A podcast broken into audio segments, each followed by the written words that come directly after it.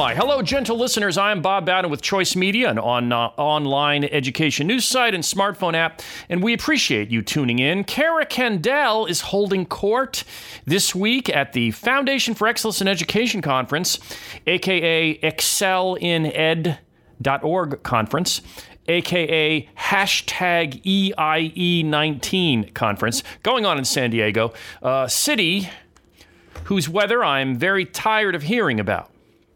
Hearing praise about San Diego's weather is like hearing about every award won by some prodigious snotty kid as related by his or her humble brag loving parent. You get a little sick of the whole isn't San Diego awesome routine. But that's just me.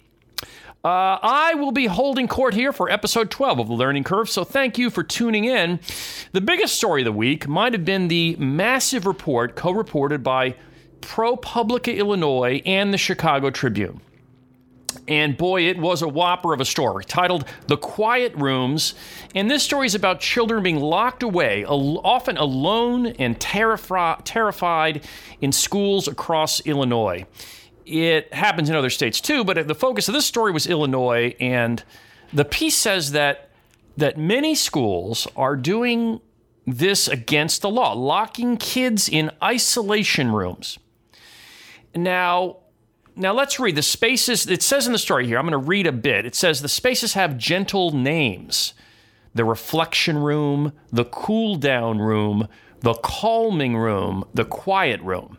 But shut inside them in public schools across the state, children as young as five wail for their parents, scream in anger, and beg to be let out. The students, most of them with disabilities, scratch the windows or tear at the padded walls. They throw their bodies against locked doors. They wet their pants. Some children spend hours inside these rooms, missing class time. Through it all, adults stay outside the door, writing down what happens.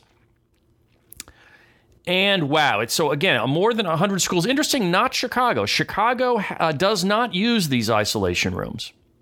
But in a bunch of other districts in Illinois, uh, over 100 districts, it does happen. Now, they also say in the story that it is legal for school employees to seclude students in separate spaces, put them in these isolated timeouts, if the students pose a safety threat to themselves or others. Yet every school day workers isolate children for reasons that violate that law, according to this investigation by the Tribune in ProPublica, Illinois.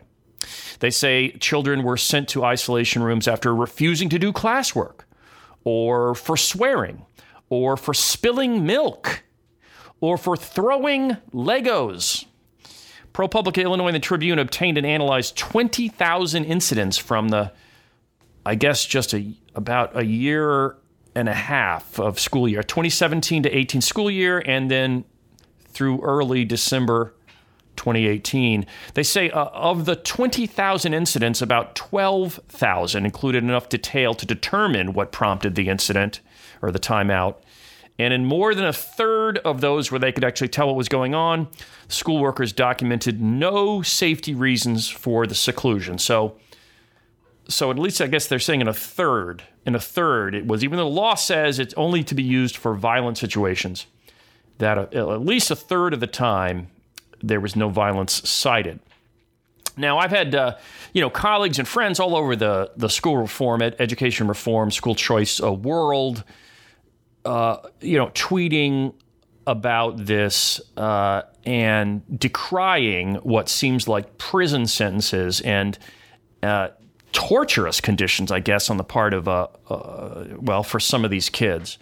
Um, I should also say before we go too far, there was an there was an update to the story. The original story came out Tuesday about these isolation rooms across Illinois, and the very next day, on Wednesday of this week, the Illinois School Board of Education announced it will take emergency action to end the seclusion of children, saying the practice has been misused and overused to a shocking extent. And so the news story quotes one professor, Scott Danforth of Chapman University in California, who studies the education of children with disabilities. Uh, he offered interesting analysis, this professor Scott Danforth, on the use of isolation rooms. So I decided to call him up. And Professor Danforth told me this. These, these practices are used for noncompliance. They're used for people who don't follow the rules and who are disruptive um, in much, much lesser ways. Or if it does escalate to the point where the student is violent, um, typically the violence is more on property, throwing desks over or flipping a chair or something. The, the, the teachers are part of the escalation.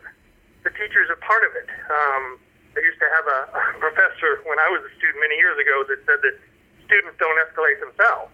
Um, a child sitting by himself doesn't get angrier and angrier and start throwing things. It actually takes interactions with others.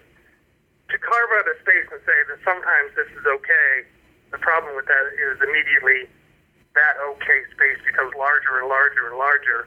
And before you know it, people in schools all around the country are grabbing kids and putting them in rooms and they can't even explain why. Hmm. No one doubts my, uh, you know, willingness to criticize school districts. Uh, some might even call that my brand, Scott. I, am absolutely zero hesitation if I feel criticism is deserved. I am, I'm the, I'm the guy ready, ready to do that. But I also, as to which you alluded earlier, I do have some feelings of sympathy for situations where you know, a kid may suddenly, without warning, become maybe not directly violent by hitting, but let's say pretending like he's going to hit somebody, or pretending like he's going to throw something, or he picks up the desk as if he's about to throw the desk at the teacher, but doesn't quite throw it at the teacher, or all kinds of scenarios that it's easy for me to sit in my nice office and say, "Oh, this is horrible that this uh, you know kid has been put in a room." And so I guess I have some sympathy for a situation where you don't know what the kid's going to do next. They could be kind of uncontrollable and and uh, you know mentally unstable, and and I so I just wanted to kind of ask you about that, like how how strident should we be in calling out teachers for not following rules exactly if uh, there is some dynamic and dangerous feeling scenario? I think that your your your sympathy is accurate. Um, that there are teachers that are teaching students who have you know a, a history of engaging in, in violent and disruptive behavior, and, and, and it, it may happen again. And those teachers have very very difficult jobs. The the larger question though isn't just that one moment and what should a teacher do. It's how do you run a school? How do you run a school so that this kind of student disruptive behavior and violence is far less likely. All right, we're back now. Uh, this is just Bob. The the phone chat is finished, but but what do I say about this? I mean, I say again, this is one where. Um, there can be different perspectives on school discipline, and I like the idea of respecting different opinions. In other words, Another person's opinion can be right for that other family, while my different opinion can also be right for my family. That's, of course, heresy to the majority of education. I guess, I mean, not all, the majority of education policy researchers who have often career goals to find the one single best compromise policy for all students in all schools. Let's do discipline this one way, every way, everywhere. And that is the, you know, that's an optimization problem they is is their approach of how to handle school discipline. Let's find the one best policy. Of course, I'm, I'm a pluralist and I'm against that. A good analogy would be the FDA. Think of the FDA, the Food and Drug Administration, and you probably know how drugs have been tested for decades. Double blind studies. You know, you'll give the drugs to the new drug, it gets invented. You give the new drug to half of the people in the study, give placebos to the other half of the people, and then you compare the patient response to the drug. But here's the thing see, some new kinds of drugs work better on patients with certain DNA markers, but they don't work or they even cause harm to people with other DNA markers. And so, you know, you can think of this, right? Imagine a drug that cures cancer in a population with one kind of DNA, but then everyone else kills them. You know, the uh, typical old fashioned established FDA drug testing paradigm says give the same drug to everybody at random and what, what would happen? Well, it would kill a whole bunch of the people in the people getting the drug group. And so they'd say, oh, this drug is useless. Well, it's actually not useless if you give it to the people with the certain DNA. So we need a better ways to test drugs that account for differences in patients. So too, we need different school discipline paradigms, in my opinion.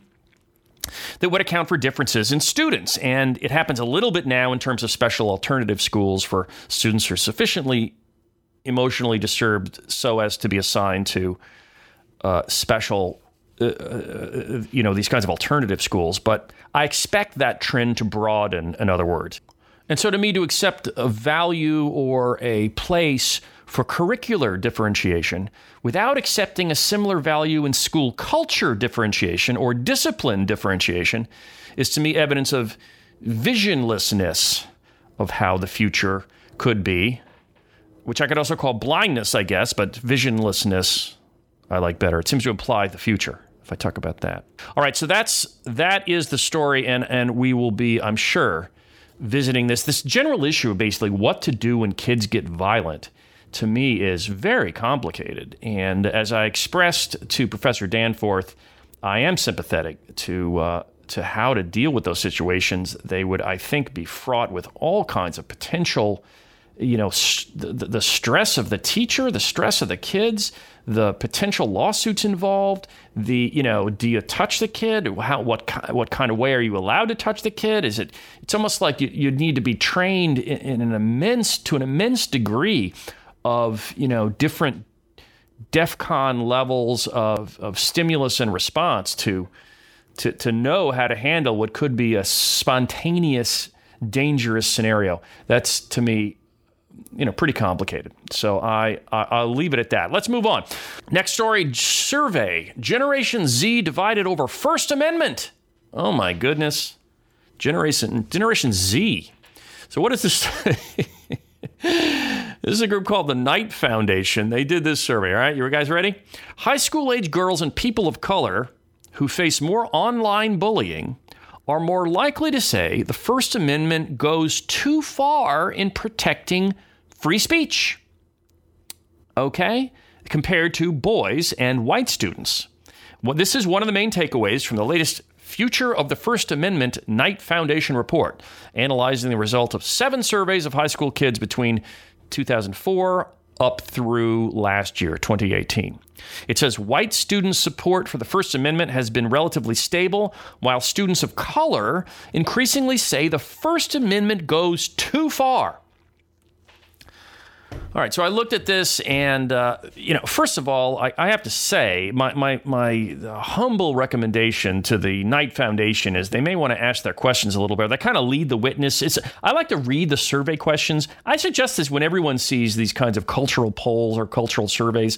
Actually, think about, care about, see if you can actually dive deep enough to read the actual question presented to people, because oftentimes it does lead it leads the it leads the witness. Like the way this question was phrased is things like, "Does the First Amendment go too far?" Oh, well, well, no. I think the right way to pose that would be saying, "Does the First Amendment uh, correctly protect freedom of expression, or does it go too far?" Like at least give some sort of framing of both points of view, and then allow the person to pick.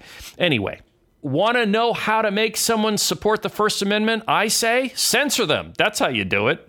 And, what happens? They say to themselves, oh, wait a minute. You mean I can't express myself? Wait, hold on a second. When I said the First Amendment goes too far, I was defining hate speech as other people's opinions. Oh my goodness. Now, once my opinions get called hate speech, now that's, I'm suddenly a supporter of the First Amendment.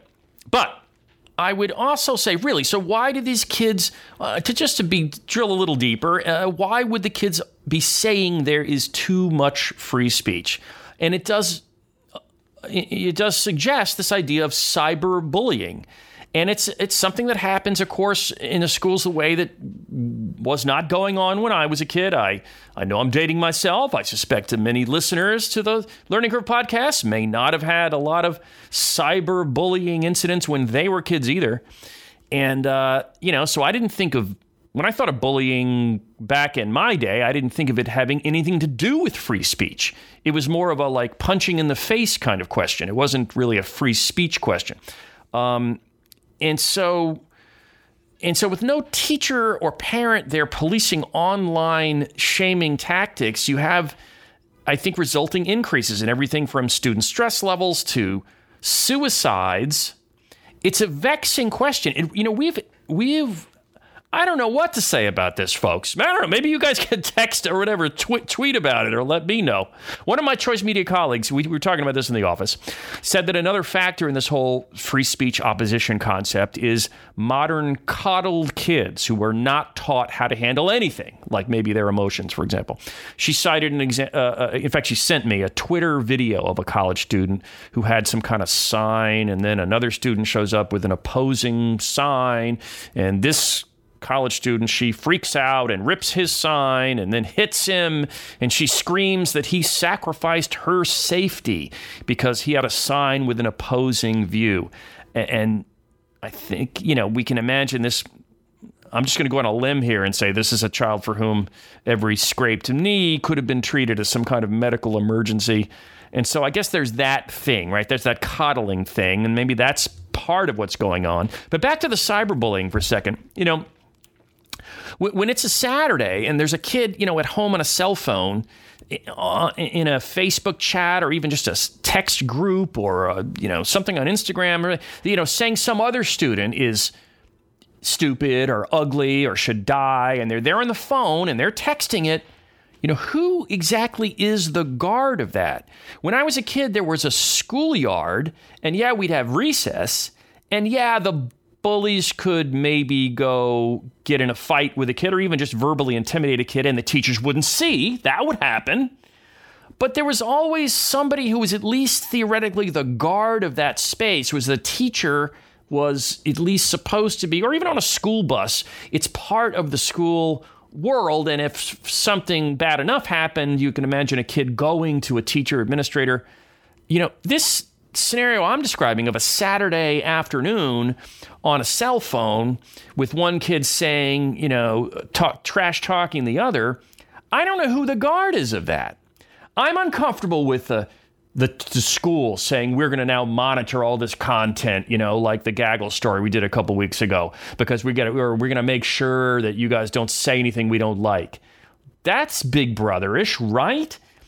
And so, yeah, who is is it? Oh, so you'd say, oh, it's the parent. The parent is the guard of the one kid cyberbullying the other on a weekend in my scenario. And but what if one parent calls another about Johnny being a bully and Johnny's parent doesn't call back, or Johnny's parent doesn't care, or Johnny's parent just reflectively defends Johnny and you know, yeah, that could have happened when we were kids too. When I was a kid, also about something on a Saturday away from the school where, you know, one kid fights another, I guess. You could call the parent and the parent wouldn't care. But cyberbullying is different in the way it can kind of go on 24 7 and the victim kid can feel like they can never get away, even though, of course, they can turn off their phone and get away, but they may, they may not feel that way. Anyway, I've strayed quite a bit from the First Amendment survey. Story number three Thousands of teachers flood the Indiana State House in a Red for Ed rally, everybody. Nearly half of Indiana public schools were closed on Tuesday as thousands of teachers descended on the state capitol in a Red for Ed protest over 100 school districts in the state were closed after a massive amount of teachers took the day off for the rally, according to the Indianapolis Star newspaper. That equates to about 45% of the public school students, or more than half a million children, getting the day off from school. The story says educators and allies participating in the Red for Ed Red for Ed Day Action Day organized by the Indiana State Teachers Association and demanding state lawmakers uh, invest more in education. You know, first of all, this the whole Red for Ed thing was when I first started hearing about this a year or two ago. It was the red meant it was in red, meaning Republican-controlled states, because the West Virginia state uh, teacher strike, I think, was first in the list, and I think followed by Oklahoma, then Arizona. And so then we were talking in the office, like, is the red, is that what the red is? Is the red, or is it just now like, it means like red shirts? using the, the general theory that all knowledge can be found in Wikipedia we read this Wiki, uh, Wikipedia entry said reasons given for the choice of color red range from the fact that many initial strikes were in red Republican controlled states to the idea that public school budgets are in the red. I didn't know that one. Anyway, so like, uh, you know, was the Chicago teacher strike red for ed? And we're like, no, no, it's because the red for ed things are more like one day things. Except no, but the West Virginia strike wasn't a one day thing. And so, like, which which teacher actions are red? I don't know. All of them now? Anyway. Back to the Indiana story. Indiana legislators made the mistake of reining in their spending the last few years, by the way. So, so this is part of the thing. You know, they have a $2 billion surplus of the state of Indiana. And so part of what the teachers were asking for is is that money. Quote Lawmakers must demonstrate a commitment to addressing teacher pay by using the state's budget surplus to begin increasing base salaries for teachers. Indiana teacher union leaders wrote in a public note of talking points ahead of the action day. They went on to say, quote, the lack of significant and sustainable improvements in our schools over the past decade has placed Indiana behind neighboring states on funding levels and places us last in the nation in teacher salary growth.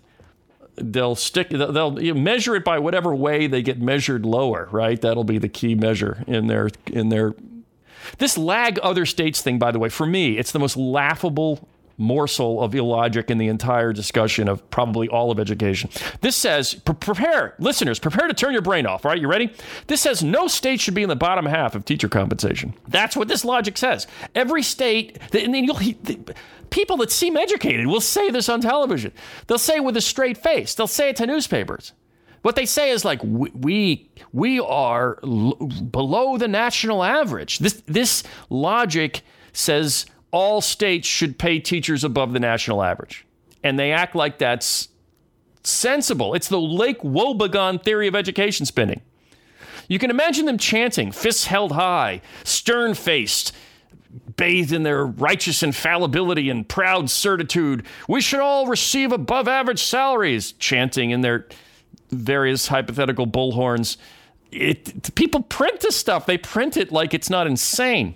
And another thing, wouldn't it be funny for like uh, you know one state? Imagine one state to say, uh, "Okay, our Red for Ed is going to be on a Saturday because we don't want to hurt kids' learning."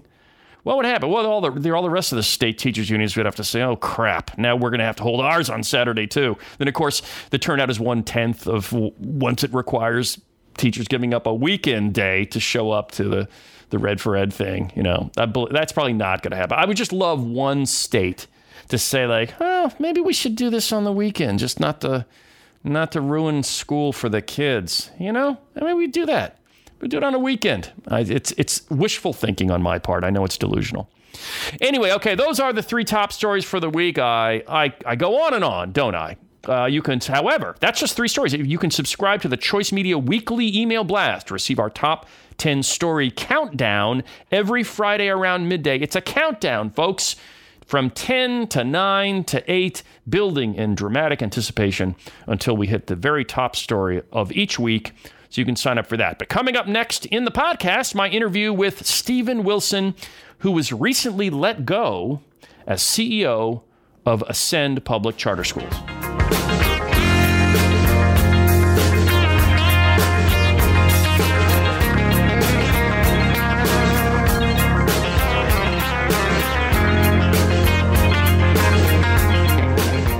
I'm now delighted to welcome to the Learning Curve podcast Steven Wilson. He is the founder and former CEO of the Ascend Charter Schools of New York City. Before that, he was senior fellow at Harvard Kennedy School of Government. And for those looking hard enough at Mr. Wilson's LinkedIn resume, he actually once had a role at the Pioneer Institute, with whom Choice Media co produces this very podcast. So I include that both for full disclosure and because it's cool. Steven, thanks for being my guest. We appreciate it. Bob, I'm delighted to be with you. Great. So I now embark on the longest first question in Learning Curve podcast history, Steven. Please indulge me with that, but also interrupt Go me if it. I say yeah, interrupt me if I say something wrong. For those who don't know, Ascend Learning runs 15 charter schools in New York City, I believe all of which are in the borough of Brooklyn. And despite uh, Steven's long career of making a positive difference in the lives of thousands of children, I think it's correct to say he's now become more nationally known through controversy. In short, you, Steven Wilson, wrote a blog post titled The Promise of Intellectual Joy about the virtues of a rich, classically liberal education. And you walked readers through historical flare ups of anti intellectualism, generally, or if not that, uh, sometimes the view that okay, some top sliver of elite college bound students might well be taught high literature and philosophy, but keep all that egghead stuff away from the common man who ought to just learn a trade. You basically pushed back against anti intellectualism. And I sort of think it could have been titled, quote, teach ideas to all kids, not just skills, unquote. That could have been your alternate title for the piece, but that's just me. Halfway then, so here we go. Halfway down page six in this seven page piece you wrote is where the alleged trouble began. And you wrote that, quote, one document widely used in diversity workshops, including the training of all New York City administrators, identifies 13 damaging characteristics of white supremacy culture. One is objectivity, which is manifested as the belief there is such a thing as being objective and requiring people to think in a linear way. And you point out that, quote, anti intellectualism often takes the position that there are only subjective perspectives. Also, you, you write that uh, another so-called damaging characteristic of white supremacy culture, according to this diversity workshop, was that the worship of the written word, whereby those with strong documentation and writing skills are more highly valued. And you wrote, but how tragic it would be if any child was taught that a reverence for the written word was a white characteristic. Well, you would think by the reaction that you got that somehow you were like praising the Klan or something in this piece, where all you were doing was defending the written word and defending intellectualism. Someone created a petition on the change.org website opposed to your blog post. And I read now one sentence from the change, this change.org petition critical of you. Quote, the underlying message here is that a liberal education is whiteness, comma. Whiteness is therefore intellectual, comma, and any challenge to a liberal education is a challenge to whiteness, comma. So any challenge to whiteness is anti-intellectual, unquote. And between you and me, I had to read that about five times, and I'm still not quite sure. But so after supply, I told you this was long. After supplying. Wilson with your own underlying message that liberal education is whiteness, which you didn't ever come close to actually writing, the petition then calls for a formal public notice accepting responsibility for the impact of this incident on the Ascend community. That incident, meaning your blog post opposing anti-intellectual. And they also call for a formal investigation of this incident relative to the conduct of Ascend's CEO Steven Wilson. Some 529 people then clicked that petition, and some point after that, you were fired by the board of the charter school you founded. And so, now to my question: How do you summarize what happened with this blog post you wrote, you wrote, and this crazy reaction? Well, I think it's still very hard, uh, Bob, to to fully understand uh, for me and for a lot of other people. I think that, you know, you summarize it so well. What I was trying to write about, and and I think I wrote fairly clearly about it, is that this country has a long history of anti-intellectualism. And I think that's unfortunate that there have been many, particularly in the education sector, uh, in K through 12, this is a very pronounced tendency. There's been, and I, as you pointed out, I go through the the, the recent history, recent being the last uh, 100 plus years, of efforts to dumb down the curriculum and to prevent most students from receiving, as you said, uh, a liberal education, an education uh, about ideas. Um, and uh, and I think that's profoundly unjust and unfair and also counterproductive because my point is that um, the, if we really want to put the wind in the sails of students learning, let's ignite their curiosity uh, and their love for for learning and for subject matter. Um, and uh, and and I I submit that that force has been under tapped, and partly it's because of our attitude about about academic learning. So you would think, as you're pointing out, this is a fairly innocuous, anodyne uh, statement and, and content, contention, but it proved to be anything but. And I think that you hit upon one of the one of the uh, particular places where the blog piece uh, proved to be controversial, at least within uh, particular circles. That's my invocation of this particular document, which, believe it or not, is being very widely used now in trainings of uh, teachers. New York City mandated it to be uh, trained on, as they say, uh, uh for all teachers in the system. And those characteristics of, of ostensibly of white supremacist culture uh, are pretty alarming declarations. The idea that the written word doesn't belong to all humanity and all humanity isn't as capable of the written word is a terrifying and I would submit racist idea. So I did I did call that out, and that created a lot of controversy. How many students are in Ascend Learning Charter Schools, roughly? There are 5,500 students in uh, 15 schools in central Brooklyn. Okay, so 5,500 students. If you add the parents to that, we're you know all we're talking about. I mean, I'm just get going by the numbers. 529 people clicked this petition. Any number, any idea of what percentage of those 529 had anything to do with Ascend public charter schools? Well, let's just say this. Um, you know, a, a, tremendous number of people receive change.org, which is the petition. It's an outrage factory. Uh, that's, of course, a big problem with discourse in this country right now, right? That's and, what I'm getting uh, at. Like, I'm wondering if literally anybody at Ascend, oh, you know, absolutely. yeah, may, well, we, maybe we, none we, of the 529 had anything to do with Ascend char- well, charter we. We, we just don't know. We just right. don't know.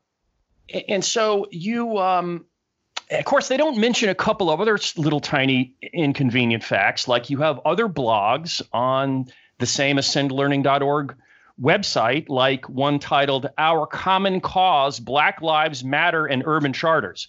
You have another blog called Building a High School That Bridges Inequality in Brownsville, Brooklyn.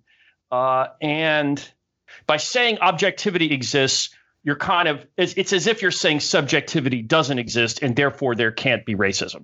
I, am doing my best. It's paraphrasing. No, no, I, I, think it's really important that we, um, we we don't want to fall into the same behavior that we're concerned about. So it's really important to try to be to think deeply and empathetically about uh, these kinds of reactions. And I think that's that's that's that's that's largely correct. I mean, look, it's been fashionable in academic circles to insist on on subjectivity and the idea that objectivity is doesn't exist or is certainly elusive. And um, I think it's really important to push back on that and to say that the pursuit of truth is is uh, an essential endeavor.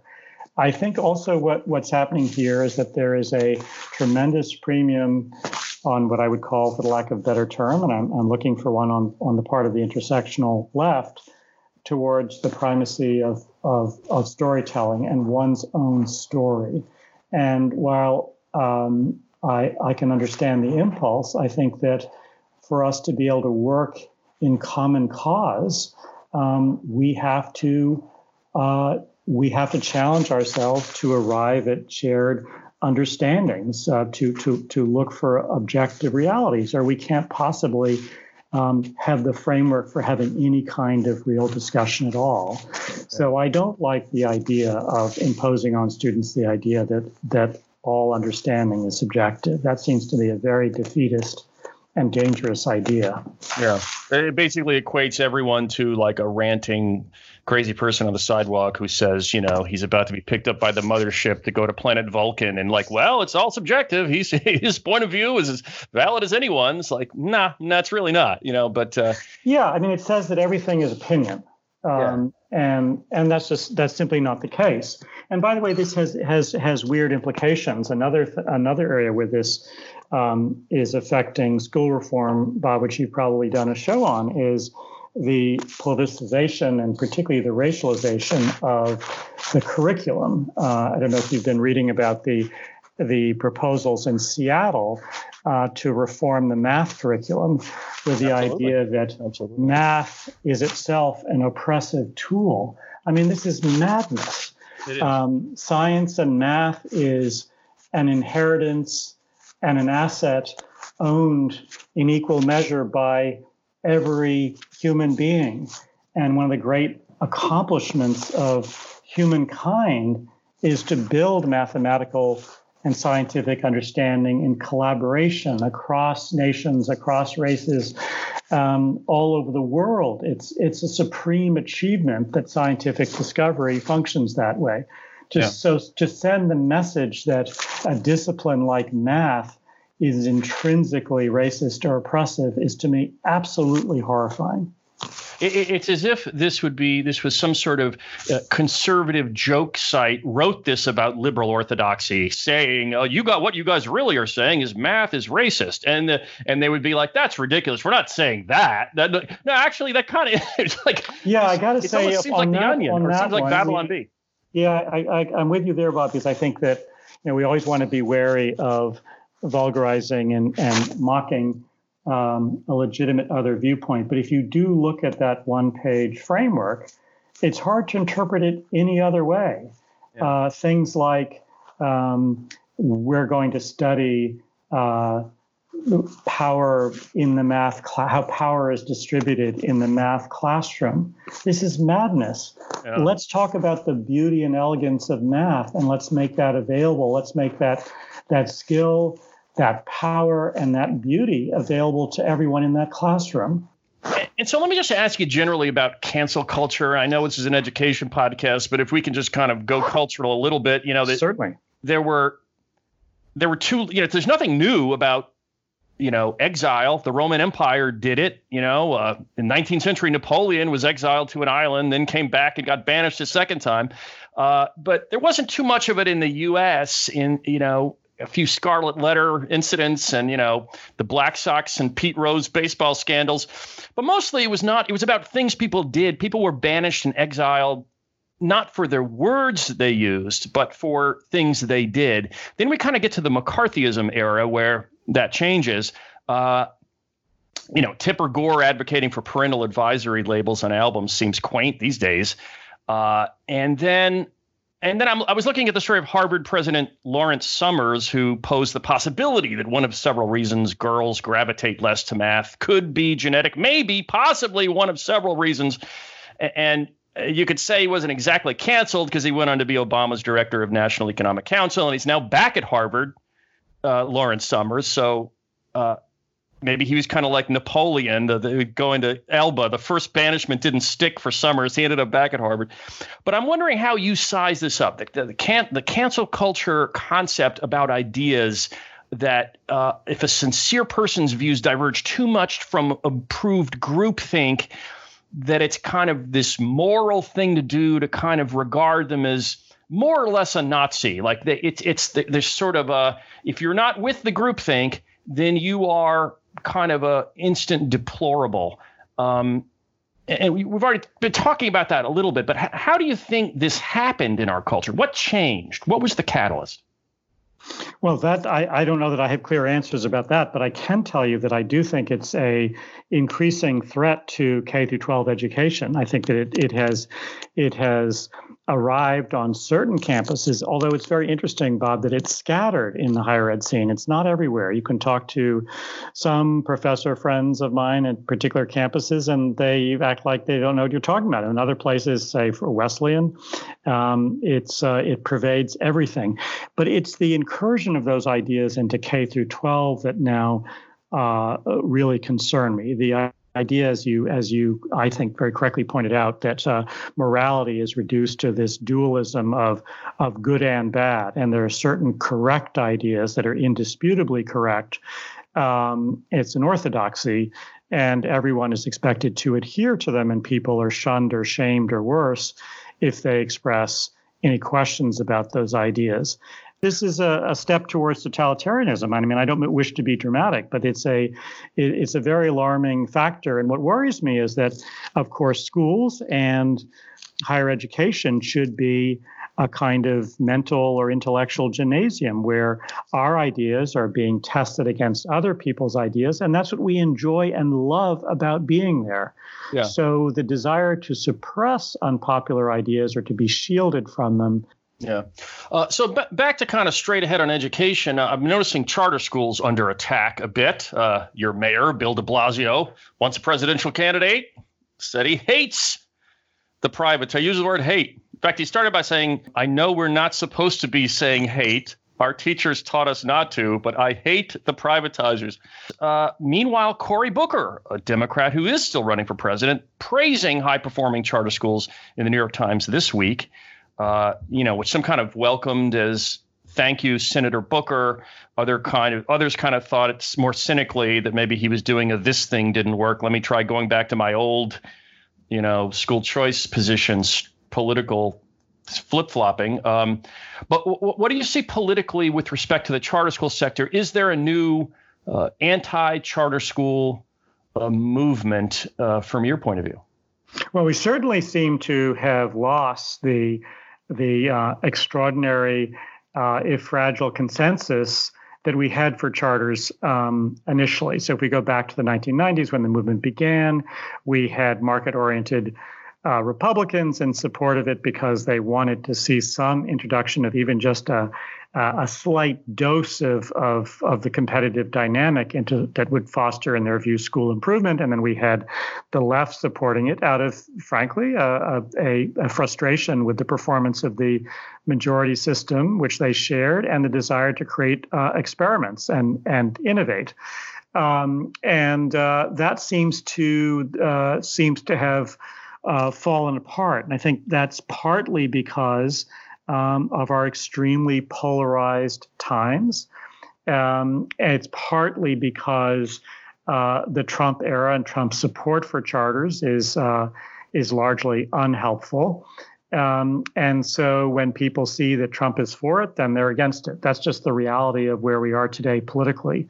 So, uh, and then we also have the fact, I think, that Diane Ravitch, uh, who was one of my great inspirations in my early career, and and still in many ways is, has be become obviously a fervent, uh, the most important voice I think against charters. Uh, and in this apostasy, we have someone who is extremely capable. Um, and we don't have an equally powerful set of voices on the pro charter side. And this is something that really worries me. We're not making the strongest intellectual and policy case for them that we could. There's still so many misunderstandings, Bob, and I'm sure you you talk about this all the time. I remember when we were starting this charter work, as I said in 1993 in Massachusetts, where I came from. Uh, you know, we would often hear that charters cream students and that charters are not public schools and that they can select their kids. And, you know, they seem the same kind of misconceptions uh, so, some honest, decades some later, are, are yes, many of them uh, fabricated, or certainly only partial truths at best, are still with us. So the level of, of misinformation is just incredible, and we have to do something about that. So you now that you've been publicly castigated for defending intellectualism of all such horrible uh, concepts, and you've been uh, uh, public summarily dismissed, uh, what is next for Steven Wilson? We're only about a month on here since your your troubles in that regard. What's next?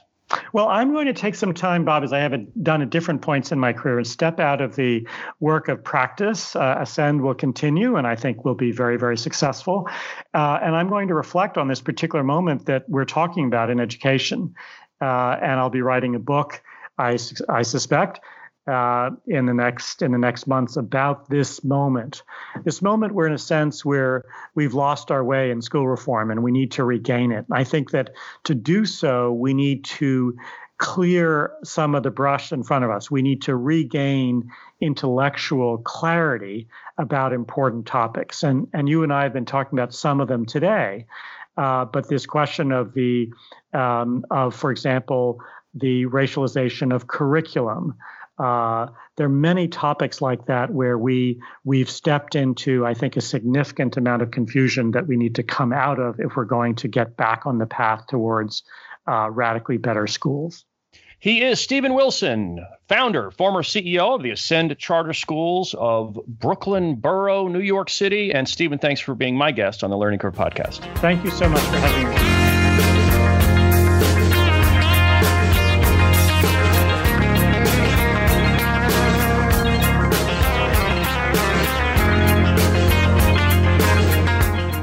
Right, everybody, welcome back. The tweet of the week will be from, well, I'm not quite sure who it's from. It's from someone who calls themselves The Truth, but that's a, you know, that's a bold a naming convention, isn't it, to call yourself The Truth? Anyway, this actual uh, Twitter address is at The Trut. 387 22 721 in case you want to look that up. We'll also put the link in the podcast info section. But here's what the truth says Homeschooling gets a bad rap. The more kids that are homeschooled, the less need there is for unionized teachers paying into the pension fund.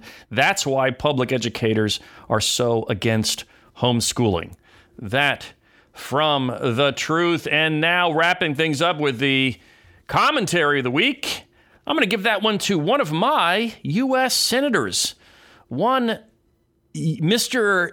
U.S. Senator Cory Booker, who wrote in the New York Times this week, quote, many public charter schools have proved to be an effective targeted tool to give children with few other options a chance to succeed. That commentary from Cory Booker. Well, a program note here. The Learning Curve podcast will be giving thanks for our wonderful lives next week for what here in America we call Thanksgiving.